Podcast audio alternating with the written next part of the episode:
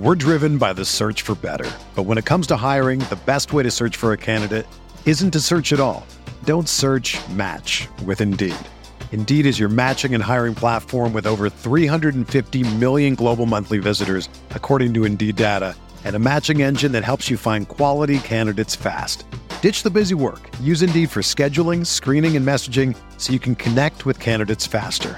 Leveraging over 140 million qualifications and preferences every day, Indeed's matching engine is constantly learning from your preferences, so the more you use Indeed, the better it gets. Join more than 3.5 million businesses worldwide that use Indeed to hire great talent fast. And listeners of this show will get a $75 sponsored job credit to get your jobs more visibility at Indeed.com slash BlueWire. Just go to Indeed.com slash BlueWire right now and support our show by saying that you heard about Indeed on this podcast. That's Indeed.com slash BlueWire. Terms and conditions apply. Need to hire? You need Indeed. You Did you that? jug that? We're about one half. We're about halfway there. We're just saying that he's off to a nice start. Why does it have to be all or nothing all the time? Like, what am I doing? I'm doing it for the show. Field of 68 till I die. This is the Field of 68 After Dark show, the only place that you need to be for college hoops every single night. Oh, it is a Valentine's night edition of the Field of 68 After Dark, Sirius XM, Channel 84, Twitter, and YouTube. The chat is a rolling. So get those questions and get those comments in. We're less than four weeks away from Selection Sunday, folks. We at the Field of 68 give you a Field of 68 every single Monday and Friday on our Feeling the 68 show. Folks, it's coming. The dance is coming, and a new week of college basketball is here. I'm your host, John Fanta.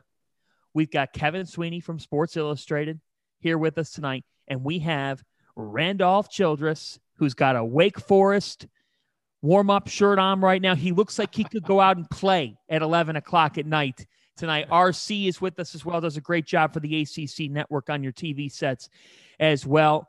Guys it's it's great to be with you here on this valentine's night. Rc i'm going to start with you here right off the bat. We're less than four weeks away from selection sunday and the super bowl was last night. Right. So for the fan that's just jumping in today and being like okay now i really am all college basketball because there are those guys my brother's one of those guys like he he needs football to end for him to focus in i'm not that way we're not that way but randolph if you were just telling someone who showed up to planet Earth today and is like, now I want to talk college basketball. What would you tell them about this college hoop season? Oh, wow. This is unlike anything we've seen in a long time. So I, I think the parity's there. Get ready to gamble. It's going to be a lot to, uh, lot, a lot. So it's going to be a lot of money won or a lot of money lost. we are presented by Bet Rivers. Okay. okay, Kevin Sweeney. What's the state of the sport and I want to ask you this How many teams do you think realistically could come away with a national championship? I was I was discuss- I was thinking about this today uh, to tease ahead. Sports Illustrated, we do, we do a thing called the Magic Eight, which is essentially we we pick in mid February. It's coming out Wednesday. The eight teams that can win a national championship. There are some rules. There are some caveats. You can only take six of the top eight teams in the AP poll, and you have to take one team from outside the top fifteen as, as your your eight teams to win the championship. And I feel really good about six teams with the caveat caveat that one of those teams is Baylor right now, and I want to see how they play without Sean. But but I think right now there are, are six or seven really elite teams. And I think the cool thing you mentioned, state of the sport, is that they're all like really relevant, powerful brands, right? I mean, obviously Gonzaga has you know incredible cachet because of what they've done, been consistently at the top of this thing. Baylor's the defending champion. You know, Kentucky is is elite. You've got the Duke storyline. You've got, uh, you know, Kansas is going to win the Big 12 or, or, or, certainly come close to it. And then you've got Auburn, this, you know, burgeoning football power that is, you know, bad, you know, making it happen in hoops and has a huge fan base and everybody engaged. Even Providence has this incredible fan base. I mean, every single elite team this year has, you know, these strong fan bases. Many of them have incredible tradition in basketball. So I think the sports in uh, Arizona, I should should mention as well, a, a, a blue blood or, or, close to a blue blood program. I mean, I think it's fantastic. You know where where we're at right now. The parity's there, as you said, RC, uh, and, and, we've got you know six, seven truly elite teams that could beat each other on any given night. You know, last year it felt like Gonzaga and Baylor and everybody else, and, and right now it's Gonzaga and Baylor and Arizona and Kentucky and Duke and Auburn and Kansas and everybody else, and that's pretty awesome. Kevin, before we look at the weekend takeaways and get into this week, I am putting you on the spot, and then RC, I'm putting you on next. Kevin Sweeney, if you were to back one program in America that you believe will win the national championship on Monday, February 14th, who are you backing? And we're not even five minutes into the show or heated up from the from the start. I love it, Fanta. we waste it. no time on the field of 68 after dark on Sirius XM channel 84. Um, I, I think I would go with Gonzaga, and I'll tell you why. Obviously, the coaching experience. They've got guys who've been in the moment before and, and they've tasted it. Uh, but at the end of the day, they have the best effective field goal percentage offense and the best effective field goal percentage defense in college basketball. Their defense has taken on a whole new form uh, as Chet Holmgren's gotten more comfortable. They've got the dominant interior presence in Timme. They've got the outstanding point guard play. They've got quickness. You can't stop them in transition. To me, if you made me back a horse, it would be the Bulldogs right now. RC. I'm on the record, but for different reasons. I, I think it's Gonzaga as well. Uh, I, I don't, with them, I don't buy into the analytics as much because they're just so dominant in their conference. All the numbers are going to be skewed, and they're going to face far better teams as they get into conference play. But having said that, I think they have the most versatility to play size, small ball, whatever they need. And I do think they're better. And the other thing is, they got this close. You know, they're like the Cincinnati Bengals waking up this morning. It's like you get there and you're like one play, you feel like you're right there. You know, those guys are the national champion runner up. You know, they didn't win it last year. So I, I think there's a hunger and a and a need to close that that you know that and not everyone else feel. They know what it takes to get there. And I think there's an edge on them just to say, hey, we need to we need to finish it this year. I'm coming out scalding hot tonight. Oh. ladies and gentlemen, to be a little bit different from Mr. Sweeney and Mr. Childress because I love the Zags for the reasons listed. The team that you should be backing at 11:06 Eastern Time on Monday, February 14th to win it all is the team that plays their games in Lexington. Big Blue good evening. You are coming on like a thoroughbred that was once counted out but should have never been. Here comes John Calipari, and here come the Kentucky Wildcats. Oscar Tshiebwe is a National Player of the Year candidate. He does the job of two in the paint. Ty Ty Washington, a marvel to watch, and maybe the single most must see talent in the NCAA tournament, but he helps them win. This is not just a regular freshman. When you combine Sahvir Wheeler, the Georgia transfer, and you combine him with Kellan Grady, who's a good shot maker, the Kentucky Wildcats have the formula to win it all. What's the reaction? Go ahead, Sweeney. I, I buy it. I mean, look, I, I think the one thing I'll say with Kentucky is we will know more in two weeks' time. In two weeks' time, look, I believe in this Kentucky team. I think when you watch them, they pass the eye test. They share the ball. They have great role allocation. They've got the star in the middle. They've got the guards. But with the exception of the Kansas game, they really haven't had that, you know, sustained statement of here we are. Uh, you know, this this you know, we are the best team in the country. And here we go. Next four games at Tennessee tomorrow night. Huge game. Thompson Boling Arena. That place is going to be packed in orange. It's gonna be awesome. Uh, home Alabama on Saturday. That's not an easy game. Alabama's starting to turn it around. Home LSU. LSU's got Pinson back. You know they can guard. They already beat Kentucky and Baton Rouge. And then at Arkansas, we saw how difficult it is, is to win in Fayetteville last week when Auburn came to town. I, I think, you know, that's February 26th when they go to Fayetteville. I think on February 27th, if they win those four games, Kentucky should be the national title favorite. If they prove that they can survive this gauntlet, they should be they should be the best team in the country to be number one in the polls. They, they should have it all. Um, I think they do have the parts. I worry about the health. I worry about the fact that, you know, maybe, you know, maybe, maybe that when you get into a, a, big game where a team can match them athletically, like a, like a team like Duke did early in the season, that they maybe struggle a little bit. But man, I tell you what, there's been no team that has been more impressive in the last three weeks or so uh, than, than Big Blue Nation. Let's be clear. They're not going through that segment undefeated, and that's okay. I mean, I, I, think they're I think they're not going to do it. No one. I don't know if anyone in the country would. I mean, those are some really tough teams going down the stretch when they've been playing good basketball. My concerns. I think they're a Final Four team, and when you get to the Final Four, it, it's it's a, a whistle here, you know, whistle there. The concerns that I have are can Oscar Tshiebwe stay out of foul trouble? Because if he's not on the floor, they're not the same team.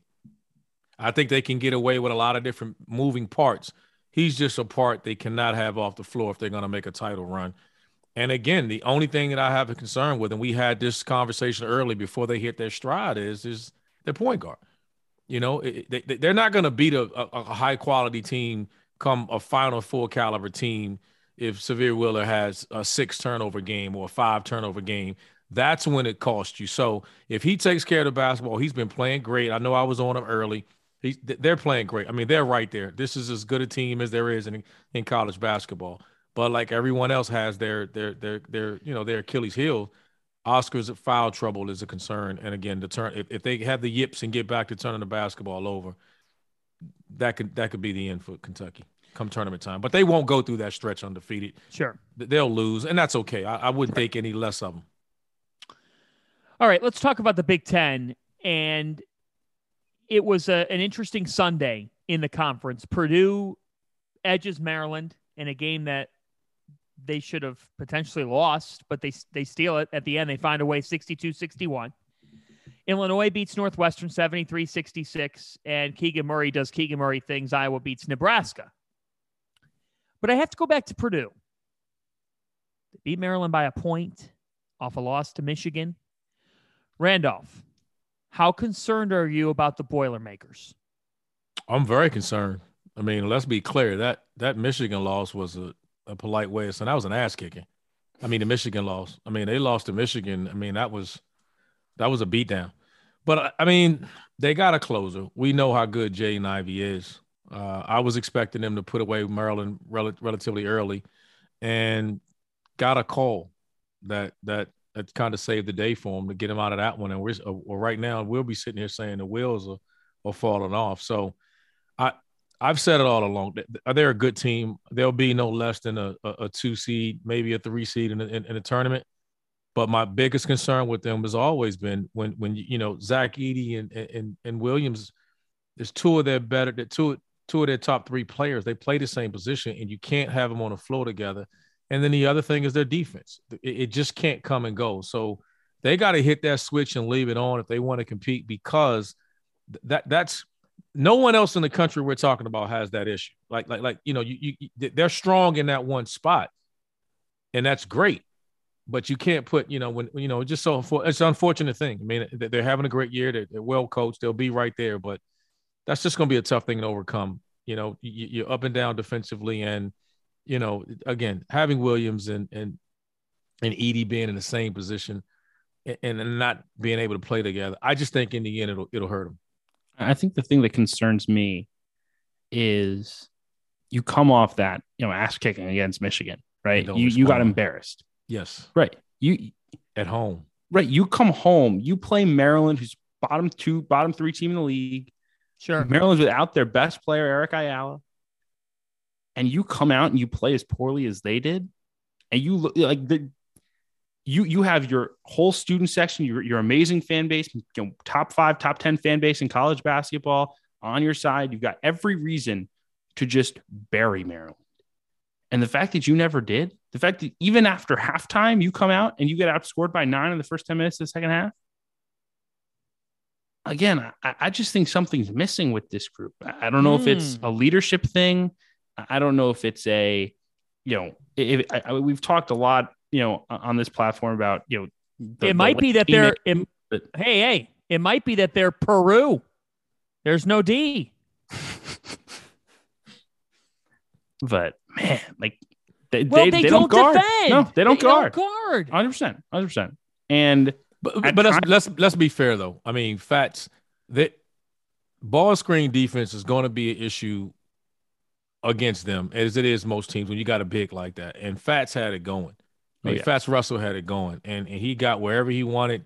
He shot it well, and that's going to be a problem with them. It's just ball screens. I mean, putting those guys in ball screens and putting them in rotation is going to be an issue.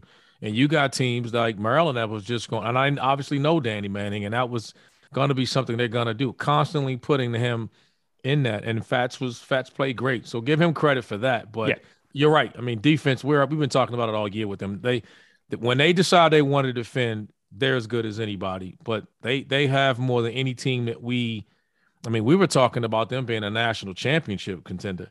Right. And and now I don't think any of us feel that way. We're like, all right, Sweet 16, like ah, you know, and and that that that's that, that what we don't feel that way. I also just think Jade, like I, I think Jaden Ivey needs to be a guy who, like, on a day like you're playing against Maryland and you're struggling, needs to just say, "We're not losing today," right?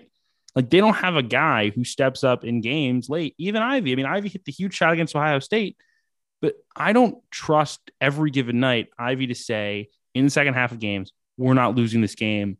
I'm going to make sure of that. Mm. Like he just has not taken over enough games the way I want. And again, there have been moments, right? Like the Illinois game in the second half, he dominated that game. And and my colleague Pat Forde was there, and he wrote a whole thing about how you know Matt Painter basically said, "No, roll the ball out. Jaden can go win us this game," and Jaden did. And Jaden Who's that dominated in on? the second half. Who's that on? Jaden Ivey or Matt Painter?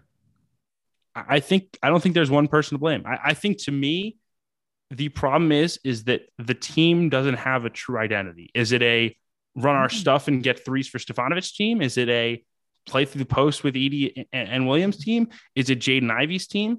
There is no guy who steps up and says, "This is my team." And, maybe that's Painter's job and, and RC. You you you you've been in lock more locker rooms than I have certainly.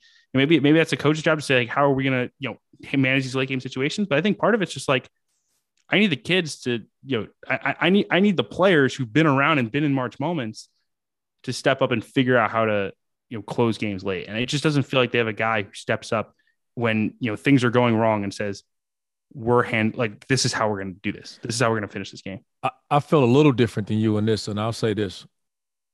I think it's because people they have an identity in what they're doing. They just don't have any other option about how they can play.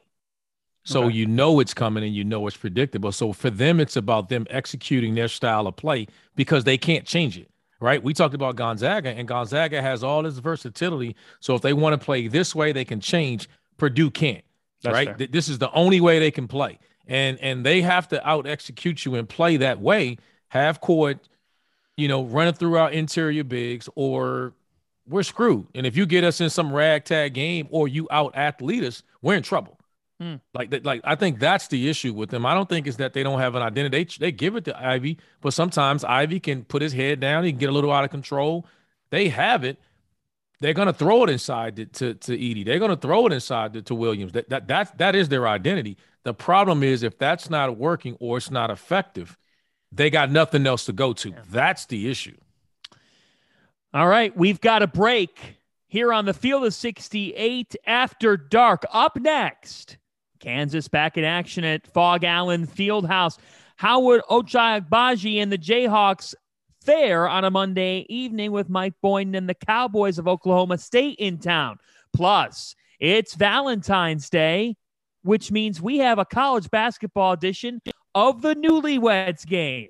All that and more. This is the Field of 68 After Dark, Sirius XM, Channel 84. Clear for 90.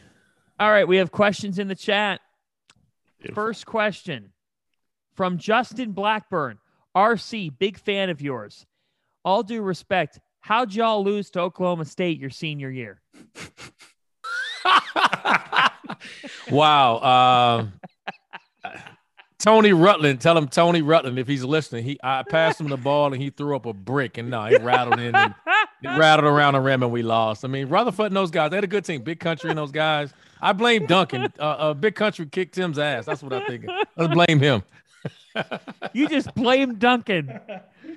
That One is minute. Amazing. Uh, okay, from Ron Loney, Sweeney, will Kentucky beat Duke if they played again? Man, That's a great Wow. question. wow. Hmm. I I love the way this Duke team can defend, but I'm not I'm not betting against Kentucky right now. I, I'm just not. Wow. I think Kentucky would win a rematch right now. Randolph. 30 seconds. I won't argue. I, I like. I, I'd say I like Kentucky's bench. Yeah, I agree with Hmm. that. That would be the difference in the two. Yeah, I mean, great freshman matchup. 20. I think Mark Williams would have to be a huge key to that game because he Mhm. seems to be a key cog. To me, Trevor Keels would be the key too. Like, is Trevor Keels hitting shots? Is he giving Ten. them what he has in big spots? So, I don't know. For I, toss up, toss up. Here we go. Two. One.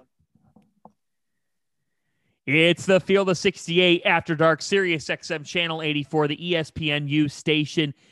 John Fanta, Sports Illustrated's Kevin Sweeney, ACC Networks, Randolph Childress with you deep into this Valentine's night. Hope you all have had a wonderful Valentine's Day. One of the guys that we've loved watching all season long is Ochai Agbaji. And tonight, he goes for 20 points, seven rebounds, four assists as the sixth ranked Kansas Jayhawks make it 21 and 4 on the season, beating Oklahoma State 76 to 62. Kevin, beyond the game, is Kansas the team that you love the most in the Big 12? Man, I, I think for a while I felt like Baylor is the best team, but over the last month, I think I start to lean Kansas, especially now with the the Tchatchoua injury. Uh, they have the best player in, in, on either team in, in Agbaji, who's been terrific. Uh, Jalen Wilson is really coming around. I think that's critical to them. You know, he was disappointing earlier in the season. I, I really felt they needed more from him, but you know, since the middle of January, he's been in double figures in all but two games. He had eight and nine in those respective games, and that was an eight and eight and a nine and ten. Uh, so you know, it's not like he hasn't been playing well. Uh, he, he he is really he really stepped up. He had an awesome game against Oklahoma this weekend. And I'll add one other thing with this team that I really like, even with Remy Martin sidelined to lose a little bit of the explosiveness. I like the look that they gave against Oklahoma, and they used a little again today with uh, Zach Clemence at the five. Because you think about Bill Self teams, they really want to play play through the post, get the post ups from McCormack, and McCormack's really good. He's a weapon. He's great on the offensive glass. He can really score it. But I think for, you know, I think he's a 20 minute a game guy. And I think for the other 20 minutes, to be able to go to a kind of five out look and get isolation opportunities for Wilson, uh, for Agbaji, and, and for Christian Brown, it makes them really dangerous. And, and I like Clemence a lot out of high school. He can stretch the floor. And he did a good job. He hung in on the boards against the Oklahoma big men. I I saw a lot of that game that week this weekend. I thought Oklahoma gave him a great game at Allen Fieldhouse, but Clemence really turned it with the ability to uh, to open up the floor for, for the rest of the these Kansas guards. And I think especially if you don't have Remy Martin, who's you know a more explosive shot creator, you need all those extra edges you can get to to get the, get your guards in space. And I think you know the look that they can give moving forward with, with Clemence at the five is really interesting for this Kansas team. RC, where do you stand with KU? I am. I'm on the bandwagon, but I'm concerned. I think they'll go as far as the consistency of of David McCormack takes them, or allows them to be. Uh, I think he needs to be perimeter wise. I think they'll play with anybody in the country. They just don't have, you know, the, the bodies, the size, the physicality that, that that McCormack brings, and we don't know. I mean, he he he can he can disappear on you.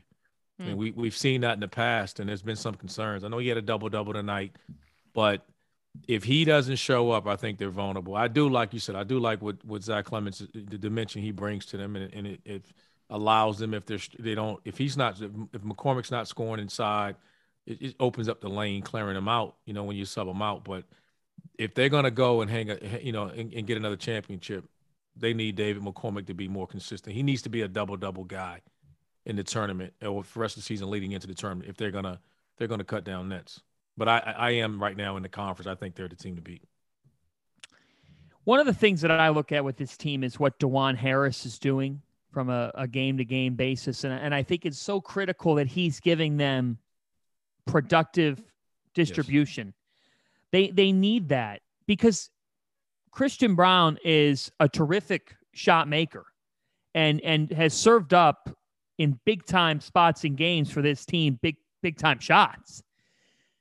And Ochai, they could play through him on any given night and he could win them a game. He's done that this season.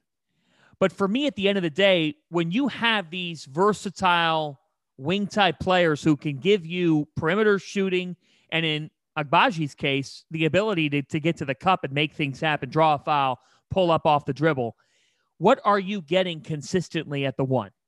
And for, for me, Kansas is not a team with elite point guard play. That's one thing. So when you look at their group and you sit here and say, okay, David McCormack hasn't been what he was down the stretch last year. If you combine that with inefficiency at point guard against a team that does have good guard play, that's where Kansas to me is in trouble. You know, I, that's where I worry about them because they don't have a terrific bench. They don't. Uh, Joseph Yesufu has not panned out. It, it's it, if you look at what they did tonight against Oklahoma State, it was a starting five. So that's why, to me, in in my mind, I've been tracking Dajuan Harris and what he gives them, Kevin, mm-hmm. because I think it's important for for them from a from a, a macro level, but also just from NCAA tournament. To me, you, you have to have a composer. And as good of a player as Ochai is, there's got to be the right setup there. And that's been that's come and gone at times for them. When when Harris is on like he was tonight, he gave them a good game tonight. 12 points, five assists but he, he managed the game well. He had control of it. I think that's an underlying key to the Jayhawks. 100%. Been, let me ask you guys this then. Who's been more consistent, for you, in you guys' opinion, between the two? We talked about McCormack. We talked about about uh, Harris. Who's been more consistent? Probably Harris. I think Harris. Yeah. That's and that's why I think that's that's why I went with McCormack. I, I think yeah. Harris has shown to he's shown me he's been more consistent and more reliable than McCormack has, and that's why I think they'll go as far as their guards take him. I, I think he's been pretty steady for him. Yeah, uh, uh, McCormack's in a you know ability to to to, to kind of man things inside for a Bill Self team is is if he shows up and he's a double double, they're going to play with anybody. I think the one thing that, that's that that's important with Harris, right, is he's never going to be Frank Mason. He's never going to be one of these great, you know, Jayhawk point guards that creates off the bounce explosive. That's just not who he is. Uh, but I think what he brings is he, he's like a lot of the NBA glue guy point guards where you get the ball up the court and then you make, you know, you make good decisions, right? And, and right now, the last five games, 29 assists compared to 10 turnovers. Uh, he's getting steals. He's great defensively in the, in the passing lanes all the time. He's picking his spots when he's shooting the ball from, from deep. Like, I think that's what, what they need from Dajuan Harris. Now, do you want a more dynamic shot creator in March? I think you probably do, especially because as good as Ochai Agbaji is, he's not a guy that you're rolling the ball to and saying, go create one, right? He relies on running off of screens or, you know, catch and shoot opportunities. He, he he's not an ISO scorer. You know, if they're, if they're looking for a bucket to go get one, they really need to be Brown. And I, I think you wish you had the extra element of Remy Martin who could do that as well. Yes. Who, who could come off the bounce in a situation and just make something happen with the ball in his hands. Uh, but I think what Harris does for them, as long as he is playing under control, like you, you alluded to, Fanta, um, he just gives you a, a, tremendous steadying force to go with all these guys who you want want to hunt shots, want to be able to make make plays off the bounce. He he he can just probe make good passes, make good decisions, and defend. And I think you know today was a step forward for him. You know, one of his better games of the season, scoring the basketball. But again, it's it's not really about that for him. It's about taking care of the basketball. It's about making good decisions. Get about getting in passing lanes. And I, I just felt like today, and really the last five games or so, he's done a much better job of managing the game and creating for for for others. And you know the numbers bear that out. So Kansas comes away a winner over Oklahoma State, and you have the, the piece of news of Jonathan Tchamwa Tchatchoua sustaining and suffering that that major injury. This is Field of 68 after dark Sirius XM. Channel 84. Kevin, I'll stay with you. What does this do to Baylor's ceiling? I think it's significant because, you know, he, not only was he a really steady uh, offensive player and a great rebounder, but he was, you know, the heart and soul of that team, you know, a leader, an emotional guy, a guy who understood the defense inside and out. I think that really hurts them more because, right, like Flo Thamba is really good. Uh, he's really steady. And your small ball five option, Jeremy Sochan's probably gonna be a first round pick, might be a lottery pick. So it's not like you're dropping off massively from a talent standpoint. But you know, the the understanding of the defensive system, I think, is the thing that concerns me uh, with losing him, particularly because Baylor's defense has struggled a little bit uh, in, in, conference play. It hasn't been quite as good uh, of late. So yeah, I mean, it, I, I want to watch them play a couple times before I have a, a, a, real sense of where they're at. Obviously, the Texas game was impressive, and he went out very early in that game. Um, but at the same time, I want, I want to see him a couple times before I say, oh, you know, this changes their national title ceiling. I still think they have the pieces. They have you know dynamic guards. They have big wings who can really create. They're good defensively. They have a national championship coach. Um, but without a doubt, on paper, it hurt hurts them immensely because he's just so important to you know the Baylor culture, right? I mean, everyone talks about you know their the way that they play together and you know his selflessness in their offense and on their defensive side as well, but the way that he kind of directs traffic, we really, really missed. Interesting stuff overall on the Bears and and what the challenges are ahead of them because as you said jonathan tchamwa tchatchoua is the heart and soul of that program and you lose him in the heart of february. That is a major major loss. We'll see. Don't don't ever doubt scott drew. They have something though that not everyone has. They have great point guard play. Yes and not everyone has that. We, we talk about a lot, like like uh, so many of the teams that we've been discussing that are national championship teams. Think about that eight how many of them can you say have great point guard play? Well said. Not no. Look, less than half. It's an interesting point, and it's a good point. That's why Randolph Childress is on Field of 68 After Dark with Kevin Sweeney, and I'm John Fanta on Sirius XM, Channel 84. Up next, we take a look around the ACC, where the relationship status is it's complicated.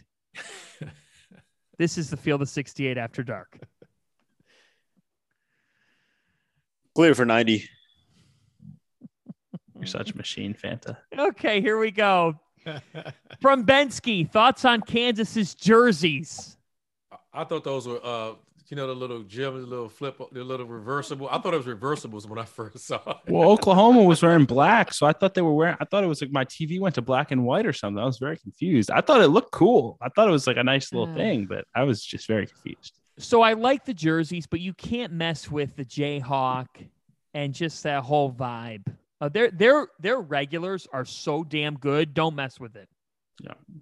I love I love when I love when Kansas wears their blues too. Uh, okay. From Hal, RC, do you credit Arizona's success more to Tommy Lloyd coaching or Sean Miller recruiting? Both. You don't come into a program like that and be as good as they are without both. He, the cupboard wasn't empty when he got there, you know. So you, you credit both, but he has definitely surprised a lot of people and, and has made them better. Thirty seconds. Um, we have one more here. Um, we have one more here, and it comes from Joseph. We're going to talk more about this on the field of 68 afters. 20. Providence or Villanova tomorrow. Ooh. Kevin, your instant pick before we talk to it after the show. I can't bet against the Friars at the dunk. 10 seconds. I can't do it. All right, RC, quickly. You already know where I'm going. Go, go Ed Cooley. Five, two, one. It's the Field of 68 After Dark, Sirius XM, Channel 84. John Fanta, Sports Illustrated's Kevin Sweeney, ESPN's Randolph Childress, with you here tonight on the ESPN U station. It's Field of 68 After Dark, Sirius XM, Channel 84. We're presented tonight, as we always are, by the fine folks at Bet Rivers. We're also on Twitter. We are on YouTube as well. Let's head to the conference in which this year has been kind of like a friend zone year. It's just it's just been a, a tough year overall for the Atlantic Coast Conference. That being said, that being said, you still have Mike Krzyzewski at the dinner table, and that that matters. That that carries clout, right? I mean, I wouldn't want him to be my father-in-law. Um, although we know people in the industry who who have that, eh, but that's for another story. Uh, let's talk about the Atlantic Coast Conference here tonight. Virginia and Virginia Tech. Hokies win this game 62 to 53 in Blacksburg. Randolph, immediate reaction. Uh, I thought it was a better game than people thought. I mean, you knew it was going to be a low scoring game. Virginia games tend to fly by. They don't they don't foul much, and and, and they they they they do a really good job defending and controlling the pace. Virginia Tech is playing as well as anyone in the ACC for sure. Um, they're they're they're start. They have enough games left to play themselves into the tournament if they continue on this streak. I, I, I like I like the way they're playing. They're playing good basketball. They shoot the three well, second in the country and obviously with with Keve Aluma and Justin Mutts, they they they they got a chance. I actually thought Virginia played a pretty good ball game. I mean, you know that that that building, you know, Cassell Coliseum is tough place to play. I mean, it's I I love whenever you're watching a game and you see the fans are literally up against the wall. I mean, the last seat in the house, there are people up against the wall, like they are feeling the cold air from the outside going through the wall of the building, and that's how it was. I mean, it was a tough environment. I thought Virginia really brought it. You know, uh, Shedrick was was tough. He continues to emerge for them. Reece Beekman played with a confidence that I haven't seen from in a while, and Jayden Gardner continues to really emerge as a scorer for them. He had 17 and 14 today. I thought they did a lot of good things, but just couldn't get over the finish line. And you know, for Virginia, I think this was a game they really needed for their NCAA tournament hopes. Obviously, you know, they get two opportunities coming up uh, Saturday at Miami and then Wednesday at Duke. You know, or excuse me, home against Duke.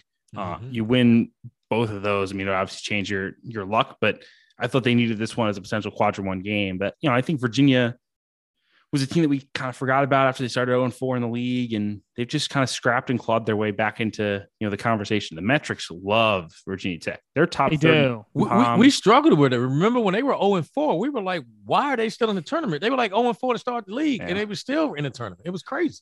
Yeah, their metrics are the metrics love love the Hokies.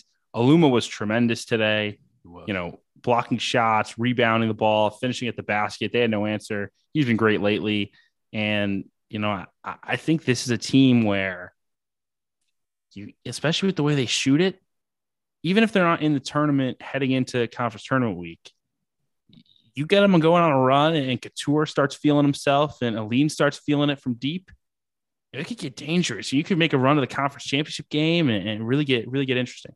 You know hmm. where they've separated themselves, having seen them early in the year and now, is they're getting a bench. They're getting production from their bench. And there's not a lot of teams in this league, just like there's not a lot of teams in the country that that and I think that's one of the most underrated things going into the tournament.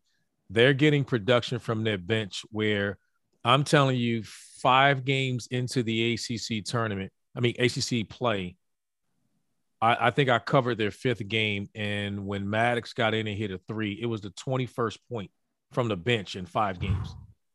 And then now, just watching them last game, I mean, I watched Maddox come in and have 10 off the bench. They're they're just getting production, and they're probably going to a legitimate eight or nine, you know, nine deep now, and they didn't have that before. Well, and the thing with Virginia Tech is, I, I don't think that the nation would put this together. But folks, they're a top 20 KenPom offensive team as things stand in this moment. I don't think people would understand that. And Aluma is one of the more underappreciated players nationally. He's big time. He figures out ways to make things happen for that team. They're a well-coached group that that disappointed earlier in the season, but but has put it together. And you're right, Kevin. The metrics do like them. They do not own a quad one win.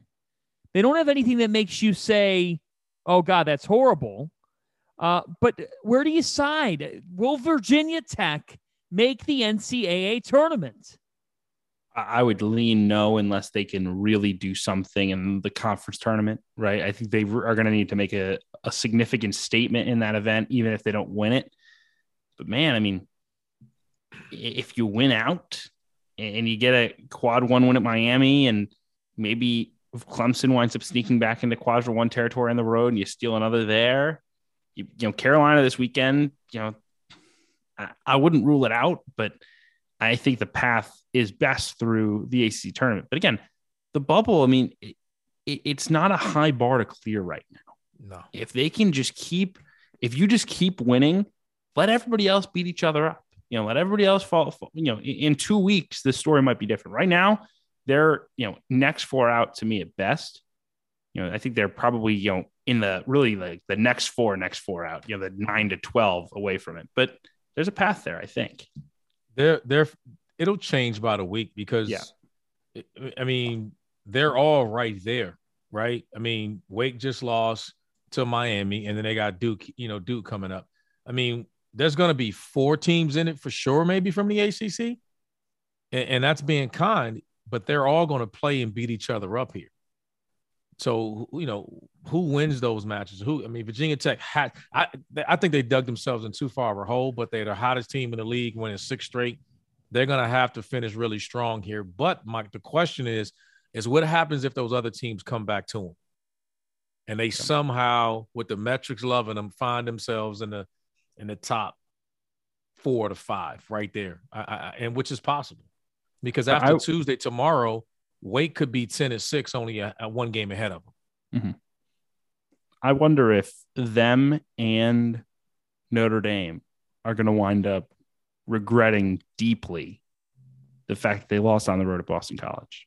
And I get, I get that Earl Grant Oh. has got him fighting, but the that's the loss, you know, that, that you look back on, you say, because look, everything else on the resume. I mean, I guess they lost at home to NC State. That's not great, but you know, you, you lost at That's BC. bad, That's the game that's there. That's the That's- game that's there. You The pencil NC it in. Which one's worse? The NC State's one worse than Boston. College. Right, but NC State has two pros, two future pros, and Seabron and uh, Terquavian Smith. But the computers don't care about Yeah, that. The they don't care who you got in metrics your doesn't team. care who no, you I, got. I, I, That's They the don't worst care. team in the league. I agree with the metrics. I, I'm saying when you went in you game planned it and you looked at who Boston College had, you said, we better be able to beat these guys.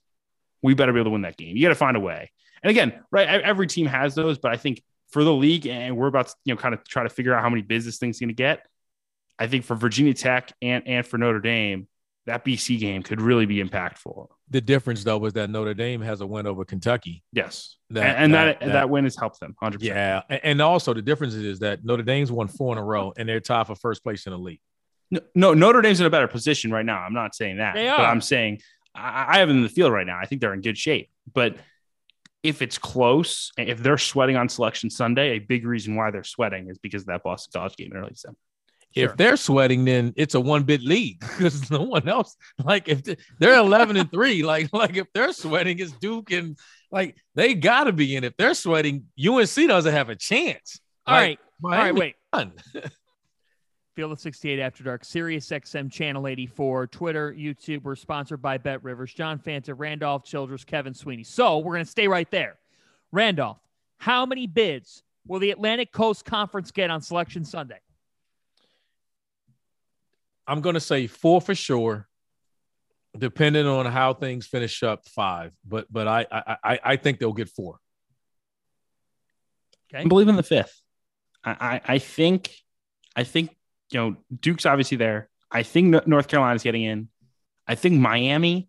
Whoa whoa whoa whoa whoa whoa! You just said North Carolina's getting in. I think North Carolina's getting in the field. So Well, then so if North ask this. Carolina's getting in, then five are probably getting in. That's uh, that's the thing because this is what we talk, uh, let's go back. I'm, I'm- and you're finished. I'm sorry cutting you off, but listen. No, you're good. if if UNC is going to Virginia Tech this weekend, UNC do they have a quad one win yet? No, they have to win that game to get their. You know what I'm quad saying? So so now that I mean, oof. Go ahead. I I, I mean, I, I- I, the, The league thing, the thing is, though. North Carolina has Uh-huh. a clean resume. They have not lost Clean, non-quadrant one game. clean. It's Get the 'em, equivalent. Fanta. Clean. It's Get the 'em, Fanta. equivalent. It's the equivalent to a chain restaurant. Get 'em, Clean. Fanta. It's the equivalent to it's a it's the equivalent to nothing's open, so I got to go there for the late night appetizers because I don't have a choice. Clean. That that is not clean. Yes, it is. They're- uh, the- by definition, the Get 'em, Fanta. clean. No, no. I, I'm not Kevin, saying it's a listen- middle class resume. North Carolina's resume is a middle class resume. It might get them in because their name Yes. carries more weight than Yes. another, and I'm sells saying they will get in the television revenue. I, I agree with that. I, I I don't think it's a spectacular resume by any means, but I think they will. Oh, I Josh, that's an understatement. They, it, that resume's bad. That, I said it. They may have the worst resume of obviously a Duke, Notre Dame, Miami, Wake, and Virginia. They have the worst resume. they, they, they do have the best metrics of Notre Dame, Miami. They have way better metrics. You know, twenty spots different in the net in KenPom. So I think that helps them. That that means somebody from Carolina is just doing the analytics thing because there's no way you can tell me that resume thing. Maybe They've been blown out by any decent opponent that they've had. I've been wondering what Roy Williams is doing. He's programming. Yeah, yeah, yeah. He's at home on his computer making it happen, baby. Let me tell you something right now, Kevin. You cannot say that North Carolina's resume is clean. It's a- clean by definition. Is you're not No. loose. You have no Q. Th- they have no Q three losses, no Q four losses, And they no don't even have a one Q2 wins. loss. no They don't have a quad one Q- wins. Yeah, they're they're un, they're winless against quadrant one and undefeated against everybody else. That's the definition of clean. They've done nothing Clean. wrong. Oh clean. Oh my god. North Carolina's resume is clean. Wow. Uh, I don't know, man. Like, I don't think you can sit here and say a Mm. clean resume to me is one that has some nice looking wins on it and has no blemishes. Some some areas for improvement, but that's clean. Like they don't have. There's nothing. No part of that play is shiny No, for okay, North fine. Carolina. How about how about I frame it this way? North Carolina has yet to screw up yet. North Carolina has yet to do something to take themselves out of the NCAA tournament. They have not But lost they haven't done to anything Boston to put themselves in. They haven't done Yeah. anything to put themselves in. That's the difference. We can't say to take it out. They haven't done anything to put themselves in it. The only thing that holds them in right now is that their metrics are good and that they haven't lost anyone bad. And Kevin. eventually someone's going to jump them if they don't beat someone, right? But they have Virginia Tech this weekend on the road. They go to Duke at the end of the season. They'll get probably two opportunities in the, in the conference tournament. You think You're they're have to winning? Win a couple, You, right? you You're gonna have to think they're winning? You think they're beating Coach K in his last act at No. Cameron? But I think they're winning at Virginia Tech on Saturday. North Carolina is the Hmm. equivalent to Jeff Fisher. No, Sweeney. We bet. I bet you dinner on that one. Virginia Nice. Tech. Yes, Okay. they are Oh. not going in the castle getting that. And let me tell you something right now. I'm hopping in on that dinner, and it's, and it's, it's medium rare. yes, baby. And I like wine rare. with mine, and I'm not a cheap date, so get ready. Yeah. All Let that money tell- you making, we talked about it last time. All that money, oh, baby. Yeah, let Get me tell you something. the card, baby. Oh yeah, he's in that workers Y'all are gonna union. kill me at the Final Four. This is He's bad. in that. Oh, we are killing you in the Final Four. Let me tell you something. On this big Monday, there weren't a lot of college basketball games. Guess who lost to me tonight? The Cows. Cows took a loss. A big loss tonight. They are they are on the outside looking in. This is the Field of 68 After Dark Sirius XM Channel 84. It's the Valentine's Day show, which means after this, we are playing the college basketball newlyweds game. You have to marry somebody, you have to just date somebody. RC was doing that in his playing days. He was stealing Tim Duncan's girls. And you got to dump somebody. That's next on After Dark. Okay. Clear for 90. I'm just messing with you, RC. No, Okay. I'm man. Standing. I can take it. All right. okay, here we go. What do we got here? Let me see here. What's the Carter Elliott question? This is amazing. So Carter Elliott asked, "Who would be the best father-in-law, Coach K, John Calipari, or Tom Izzo?" Izzo. Izzo. Cal. I think Cal. Yeah, Cow. Cal. Really? I can- Why? Because Kyle just seems like the father-in-law that I'm just, hey, God enjoy yourself. Here, take you- the card, take the If Take you had to one ask minute. Izzo, take the Ferrari. go, go show her a good time. You know what I mean? Like, he, he's definitely like throwing like a big like beach vacation over the yeah, summer. that yeah. He'll be to. like, hey, come on a private plane with us. We're gonna fly, take the family down to the Bahamas. if you had Tom, to ask Tom for Izzo Izzo's looks like do- he'll be that scene in Martin uh, on, on Bad Boy 2. If you had to ask for Izzo's daughter, Izzo's daughter's hand in marriage from Izzo, I, I I think I would move on. I mean, I'd be too nervous. Like I can't do it. He's gonna chew me out. 30 seconds. I don't think. I'm sorry. I'm saying this. I, I I don't think I could pick up, like like if it were Coach K's daughter. 20 seconds. I would be so nervous in the in the home in the house lobby. I'd be nervous. I would be. It's Coach I don't K. blame you. I don't, I don't want to let 10 him down. seconds. I'm I'm going Izzo. I just think he's cool. I think he'll talk. Just to be different. Five, All right, here we go. two, one. Folks, this is why this crew was assembled for Field of 68 After Dark Valentine's Night Edition. Sirius XM Channel 84. We are taking you until roughly 11:58. So we have 10 minutes to play this game. It's the Field of 68's college basketball newlyweds game, which means you have to marry one. You have to just date one. And you got to unfortunately dump somebody. Somebody's getting dumped tonight. Hey, Sweeney, have you ever been dumped? It's no fun. It's no fun, man. I've been dumped. She got a movie out of me and then Chipotle and then said, I'm out. Randolph, you ever been dumped? I have, I have. So we got, we all got something in common. We've all been dumped. Who's going to get dumped tonight? You got to marry somebody. Marrying means that you're committed to them. You are committed to them.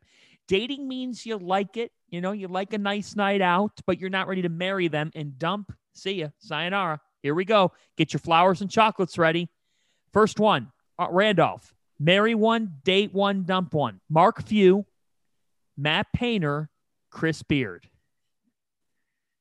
Mm, And these are hard, folks. mm.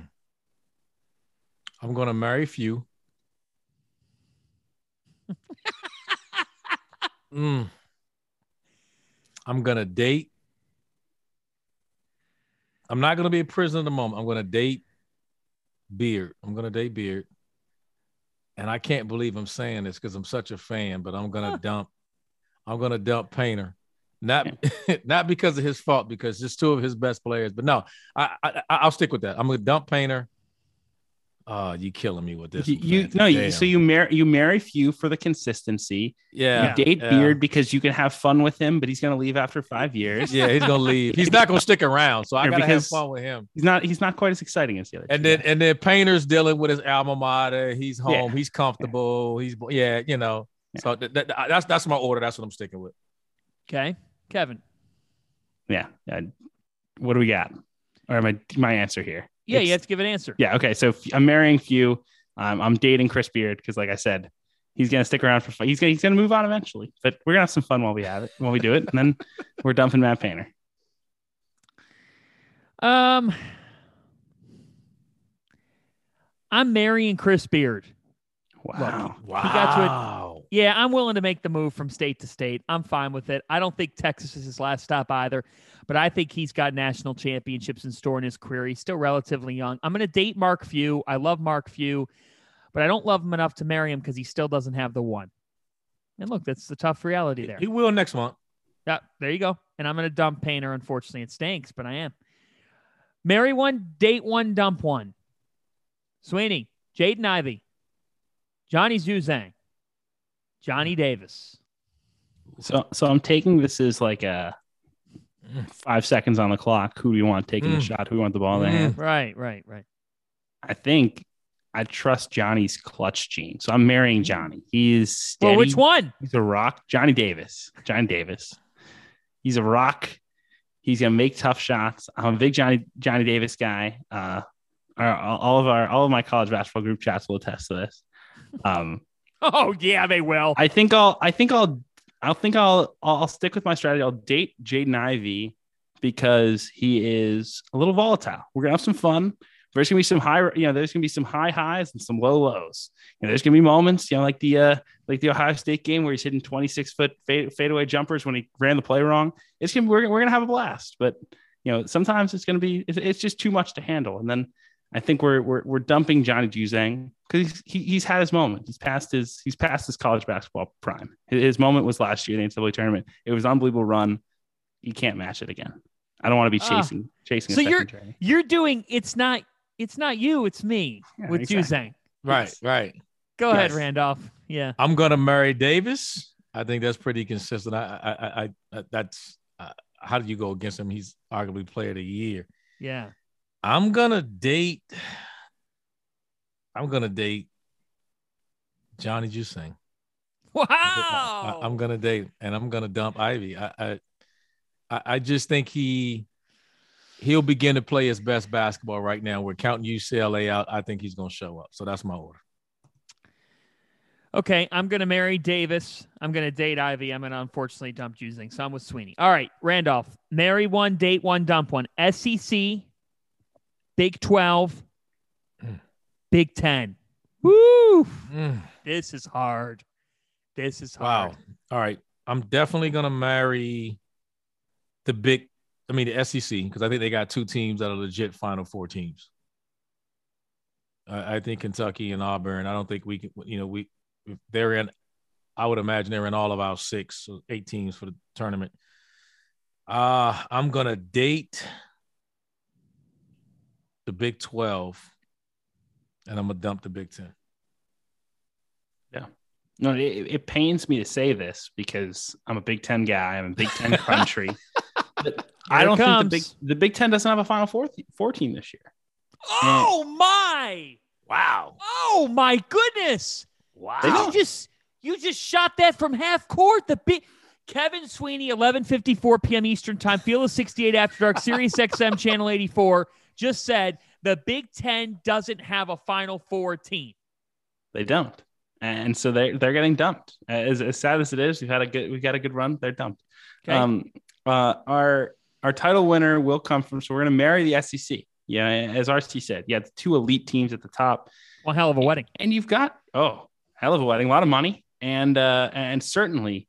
You know, there, there's even some teams with some upside that we haven't talked. about. That could be a sneaky Final Four. You know, Alabama and Arkansas Alabama playing good basketball. Yeah. Um, and, and then the Big Twelve. You know, we'll, we'll date them. You know, they, they're they're a good runner up. You know, they they have you know great teams. They have experience, the pedigree. Uh, obviously, with Kansas and Baylor as as you know as teams that have won championships recently. Texas Tech was just in the the national championship game a couple years back. You know, the coaches in this league are fantastic, and several of them have been to Final Fours and national championship games. But to me, it's it's it's SEC, then Big Twelve, then unfortunately Big Ten. Okay, I'm unfortunately going to have to dump the Big Ten. I'm going to date the SEC. I'm going to get a prenup with the Big 12. we're going to be married for two years and then we're getting a divorce and I'm marrying the Big East. so I was surprised you. I was surprised you didn't just say you're marrying the Big East to begin with. From the beginning, no, the Big East yeah, already no, married. somebody. I gave it a shot. They had an affair. Texas and Oklahoma had affairs, and so then we we got divorced and we got with somebody else. Okay, Marry one, date one, dump one. We have two minutes, so we got to be quick. Randolph, Ty Ty Washington, Kellen Grady, Sahvir Wheeler. Dumping Wheeler, Marion Ty Ty. Who's the other one? Grady. And Kellen I'm dating Grady. Grady. Yeah, I'm marrying Ty Ty. I'm gonna date Sahvir Wheeler, and I'm uh, I'm dumping Kellen Grady. I, I think Sahvir Wheeler is underrated. I think he I think he takes he takes too much heat for Kentucky struggles. Why do you think he takes too much heat? because he's the guy with the ball in his hands. That's yeah, what comes with being the point guard in Kentucky. Hmm. Do you You're guys the think- same guy that said, "No, go ahead." You're the same guy that questioned them. Are they better with Tata at the point? You cheat. I, I You're going to cheat on him. You're going to cheat on oh, him. Oh, he's a cheater. he's a cheater. No wonder he's single. okay, we got we got one minute. What you got, Fanta? What was your best prom night experience? Go. Oh, who you got? What in the world? what, what, happened to our Cinderella, our newlywed game here? Murray State, Wyoming, or Colorado State? You got 15 seconds. Murray State, Wyoming, or Colorado State? I'm marrying Wyoming. Give me all the Colorado State stock. I love, I love You're the Rams. Them. Go Wyoming. Rams. Nobody. I'm going to date Murray State though. Matt McMahon's done a great job. right? I agree. Fair enough. You didn't pick the Kentucky backcourt though. Well, I'd marry Ty Ty, and I would date Kellen Grady. I'm sorry, Sahvir. I'm sorry. You're not getting my rose. You're not getting my rose. Oh, this was fun. A Valentine's Day edition of the Field of 68 After Dark did not disappoint. Join us on Twitter and YouTube for afters. For Kevin Sweeney, Randolph Childress, Den Day, Greg Waddell, this is John Fanta saying so long. Hope you enjoyed your chocolates. See you tomorrow night.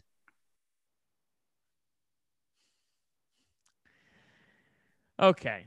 Feel the 68 after dark afters. What? Prom night I'm trying. So one prom night, I think I drank. I had a good date. Okay. Um, it was never going to be anything more than just the night, right? So I drank probably half a handle of moonshine Mm. uh, on the prom night. Had it passed out. Where were you living? That you're drinking moonshine. You're you're you're a Northeast guy, right, Fanta? No, no, Ohio, Ohio, Ohio, okay. Ohio. Okay, I, I can buy the Oh, yeah. moonshine now. Okay, Yeah. I'm so, thinking Jersey. I'm like, who's drinking moonshine in Jersey? so the next morning, so the next morning comes around, and we're at the. We had stayed somewhere at somebody's house, somebody's house, for uh, the after party. You know, your garage, high school, music. Call me maybe. You got handles. You got pong. You got all that stuff going on. So we get up the next morning. They're serving pancakes and bacon, and like I walk out of wherever, you know, you just fell asleep wherever. It was high school. I walk out of wherever to go out towards the, the kitchen table, say hi to the, you know, buddy's mom. Good morning. You know, thanks for having us. I was kind of the diplomat of the friend group. And I looked at the, I looked at the, the, the my prom date and I said, what's going on? Wasn't last night great? She looks at me and goes, can we get the hell home? I'll start back in the car. Want to stop for a McDonald's sausage biscuit on the way back? No. and that was the end of it. We haven't What seen in the each other. We haven't seen each other since. Wow. I'm s- I'm thinking Great Randolph. basketball programming. Yeah, it is. It's elite. I mean, it's it's midnight here. Uh, Field the 68 after dark afters. It's amazing. It's the best. Uh, go ahead, Randolph. You had a better time than I did. Believe it or not, I didn't even make it to my my high school graduate. I missed the graduation and everything. Oh, you were going. Yeah. You were t- you were too busy. No, you know what? My my gown and everything was in my car with my with my father, and I rode with my mother. And traffic was crazy. Graduation was at some other place, and they got lost. Oh, And I had relatives in town and Oh. couldn't and couldn't, you know. So my uh, I so I didn't make it. I, I just said I got so mad that I, I- you know, I was like, I'm not just walking with no robe or nothing. I was like, just take me back home. Like the hell with it. right. Order a pizza and celebrate Yeah, that yeah, way. like whatever. Kevin.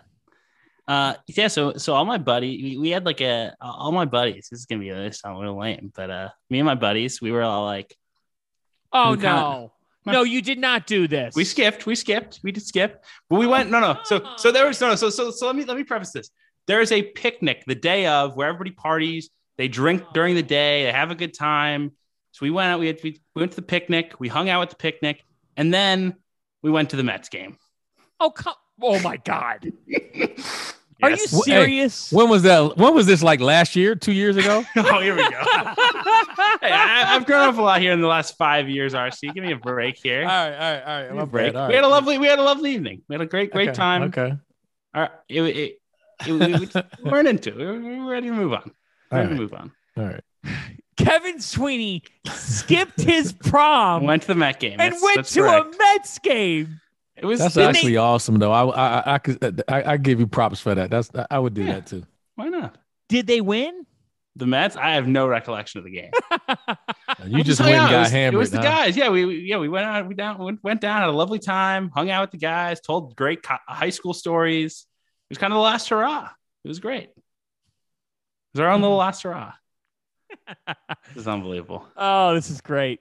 I love the love stories deep into the night. Uh, it's it's great stuff. I could I would I would love if the college basketball coverage thing doesn't work out. I'd love to be like a Dear Abby hotline that you could call in. We'll give you advice as, as you talk about your relationship status. But that's for another show. Our highlight of After Dark Afters tonight is actually a huge game later today. Now that we're after midnight Yeah. A top 10 matchup at the Dunkin' Donuts Center. It is just the second time that Providence has ever hosted a top 10 game. It's the Friars, it's Villanova, it's the best two teams in the Big East in quite the regular season title race in this conference. Randolph Childress, what do you expect out of this atmosphere later tonight, out of this game later tonight, out of this war between the Wildcats and Friars? That's exactly what it's going to be. I mean, it's it's going to be a flat out war because, uh, as we know, you know, Villanova's not ready to give up the Big East crown. I mean, that, that's just you know, we we just expect them to hold on to it. They're gonna. I just think it's Providence time, and and, and I think they're gonna. Villanova needs the two games against them to get back if they want to win, but I think Providence leads no doubt, and I think they're going to take care of business tomorrow. I, I like the matchup of their bigs against Eric Dixon. We talked about that a little bit earlier today. That matchup, uh, Dixon is going to have to play out of his mind. I think you know from, from the perimeter. I think I think he struggles to finish inside against. He'll struggle to finish inside against that size, but can he make enough jump shots to spread them out on that switching defense? And I don't think they want to switch as much because I like, uh, you know, I like the guard play of Providence as much as I like the guard play of Villanova. But I, I think the advantage inside goes to Providence. And my only question with them is, can they control their emotions in that environment? You know, and, and when I, what I mean by that is the early fouls, the unnecessary fouls, and things of that nature. That you know, Villanova's been there; they're accustomed to those. Every game for them, they get this type of treatment everywhere they go. So that would be the only thing that concerns me about Providence. This is new to them. I think for me, the, the matchup I'm most looking forward to in this is how does Providence deal with the physical guards that Villanova has, right? I think we think about Villanova, we think about, you know, their shooting and their their finesse team, but you know, Gillespie's a big veteran dude. Justin Moore is huge, you know, you know, big physical guy. Slater, you know, these guards are, are bigger guys. And how will Durham and Bynum deal with that? You know, Bynum in particular has just been really, really good for them of late. And you know, a guy who earned a lot of criticism last season, struggled at times. And you know, the DePaul game, he was outstanding. You know, 25 points, seven seven rebounds, six assists. He had the 32 point outburst against Georgetown on the road. I mean, he's he's been terrific. And you know, I think they're going to need elite point guard play to win this game because you know what you're going to get from the Villanova guards. Um, so to me, like I, I, I think it's all about Durham and, and Bynum, how they deal with that. And I think also obviously the shooting variance, right? I mean, like, you know, Villanova, when they shoot the ball from three at a high level, it's really hard to beat them. You know, five, seven teams can beat them. When they don't, they're very beatable. And, and I think when you go into an environment like this, you know, I almost think the first five shots will determine the day, right? If Villanova hits their first five threes, or, or, you know hits hits two or three of them, watch out, Providence. Like it could it could get could get ugly quick with the way Villanova spreads it around. But if if they struggle early and they don't build that confidence and that building gets on them, it's going to be challenging for Villanova. Okay, so here's the thing. These are the top two defensive teams in the Big East. I think this is a first to 60 game, if not first to 55. It will be an absolute war. There are a couple of items in this matchup that are particularly fascinating. The first one being that Jared Bynum is back to back Big East Player of the Week and is playing the best basketball of his career at the moment. That is a big change because Bynum was injured for a period earlier this season. And guys, he he's never been that consistent from the perimeter. Lately, he has been. He's been very, very good. And he gives them offensive bursts. And one thing about Ed Cooley that defines his success, if you look over his career is when he has perimeter shooting. Providence will defend you. They'll rebound the basketball well enough. They didn't do it against DePaul very well. The question with Providence always is do they have enough on the perimeter? Bynum combined with Al Durham is enough to give Villanova's backcourt issues. This is a tall, tall task for Collin Gillespie. He's fully capable of managing the game, but it will take more than just game management to win this game. The creation of open looks. And that's where I look at Justin Moore and Caleb Daniels. They've got to be on point. They have to be on point. They have to be shot ready. They've got to make things happen. For me, though, if you look at Villanova's season, what did we say going into the season was the was the big storyline for them? It was that Gillespie and Jermaine Samuels have come back. Guys, Overall, Jermaine Samuels has not had a good year. He's not been what they anticipated. When he's been on, and even on Saturday against Seton Hall, made a timely shot late in the game. It changes who they are because you have a stretch man who's physical, who's long, who can pull guys out. Him and Eric Dixon are both capable of that. So for me, I think Villanova's key comes actually at their three, four, five slots. I think Providence's key actually comes from their one and two play. Because for me, Providence's key variable this year is they can count on Al Durham late in the game to make something happen. They could count on Jared Bynum now to make a shot. And AJ Reeves comes and goes, but you can count on those two guys. Villanova, however, it can't just be Gillespie and Moore in a game against the elite. And the fact is, Providence is 21 and 2 and on their home floor. They're elite. That's what this game on Tuesday night comes down to for me. I think it's a terrific matchup. And I think to me, the key question to answer is where does the depth in offense come from in this game? Who has more depth to their scoring?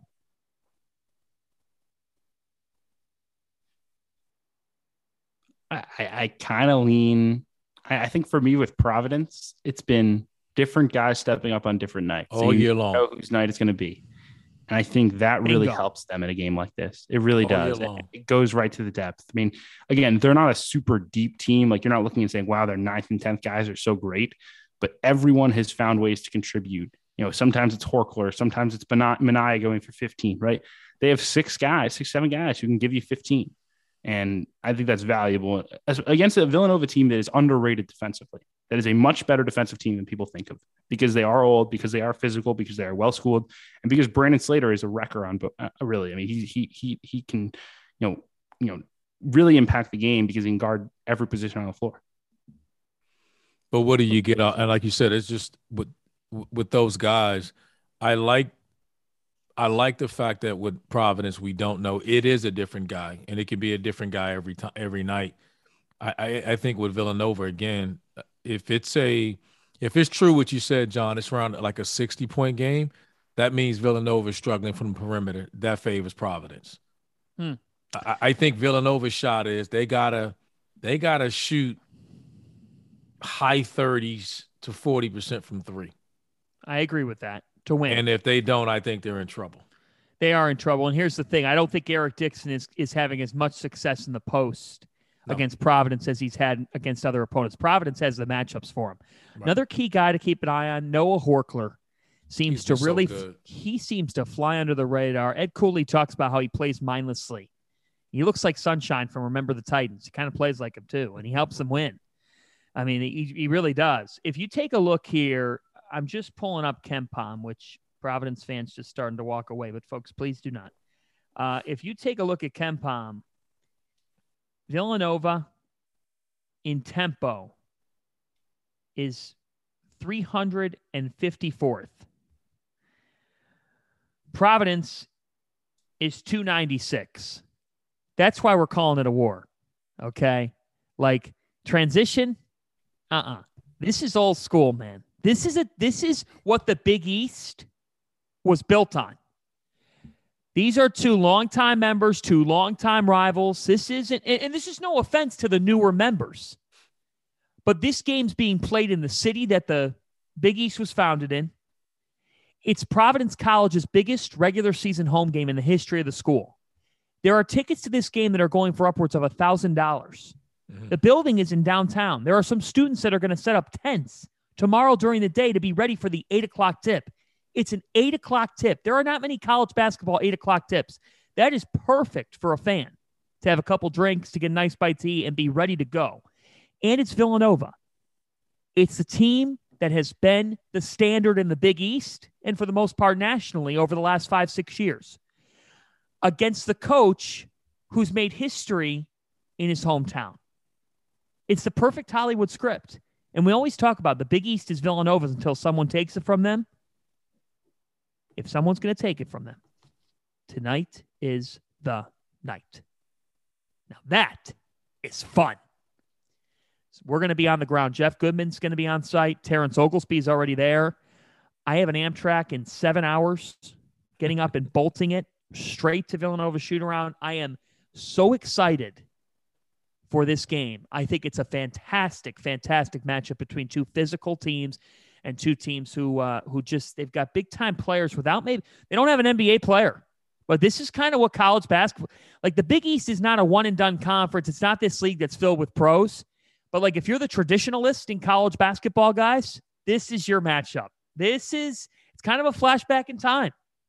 Really is. It's a Two throwback top- game. No, no, no doubt about it. For two Throwback top game. 10 teams. Yeah. All right, th- three cheers. Kevin, go. Uh, cheers to John Fanta's prom date.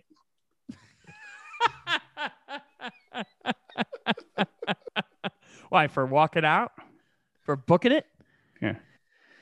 I mean, I tried to dance with her to every time we touch, but it, Yeah.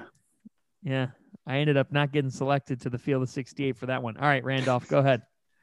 Not a lot going on uh, collegially today, uh, but I'm going to give it to Kansas. Okay. Uh, you know, taking care of business, no slip ups today. They did nothing to think, you know, to prove, you know, for us to think any different that they they're a team that can that can cut down nets or, or at least be a Final Four team. So uh, to Bill Self and the Kansas Jayhawks. Plus, my daughter graduated from their grad school, so I'm, she's probably listening. so Oh. I gotta. Love that. I love that. I love that. Uh, I'm going to hand out my three cheers to the Horizon League tonight because a season after they played a crazy triple overtime conference tournament game, if if memory serves me correctly, they played another triple overtime game tonight. Cleveland State and Purdue Fort Wayne Mm. was wild. Fort Wayne wins this game 102 to 98. Unbelievable win. Per, uh, Cleveland State has had a great year again under Dennis Gates, and I think we'll end up winning the Horizon League tournament and getting back to the NCAA tournament. But tonight, I mean, you had a total of, I'm just looking at this, 12 players scoring double figures. And I'm going to give it to Jalon Pipkins from Fort Wayne. Pipkins played 51 minutes tonight. The man went for 27 points, four rebounds, but he scores 27 points. He played 51 minutes. That's a game high. Mr. Pipkins, take a bow. Fort Wayne gets the win. Three cheers to that guy. That guy deserves to get a nice, nice rest. I hope he had a bay to go back to for Valentine's Day after playing. You play 51 minutes, man. You deserve to go home to somebody. He better have that or some moonshine like he had back in the day. And to keep it PG rated, we will stop right there. Although I don't think we did. I don't think we did. Thanks to Greg Waddell for tolerating us. Thanks to Randolph Childress. Thanks to Kevin Sweeney. I'm John Fanta. We are back tonight, 11 Eastern time. We're on about a, uh, let's see here, math, 24 hour break or so before, uh, 23 hour break rather, or so before we're back with After Dark after Providence and Villanova, part of a loaded Tuesday. Rob Dauster's going to host. Big, big show. Thanks For the ones who work hard to ensure their crew can always go the extra mile, and the ones who get in early so everyone can go home on time, there's Grainger, offering professional grade supplies backed by product experts so you can quickly and easily find what you need. Plus, you can count on access to a committed team ready to go the extra mile for you. Call, clickgrainger.com, or just stop by. Grainger, for the ones who get it done.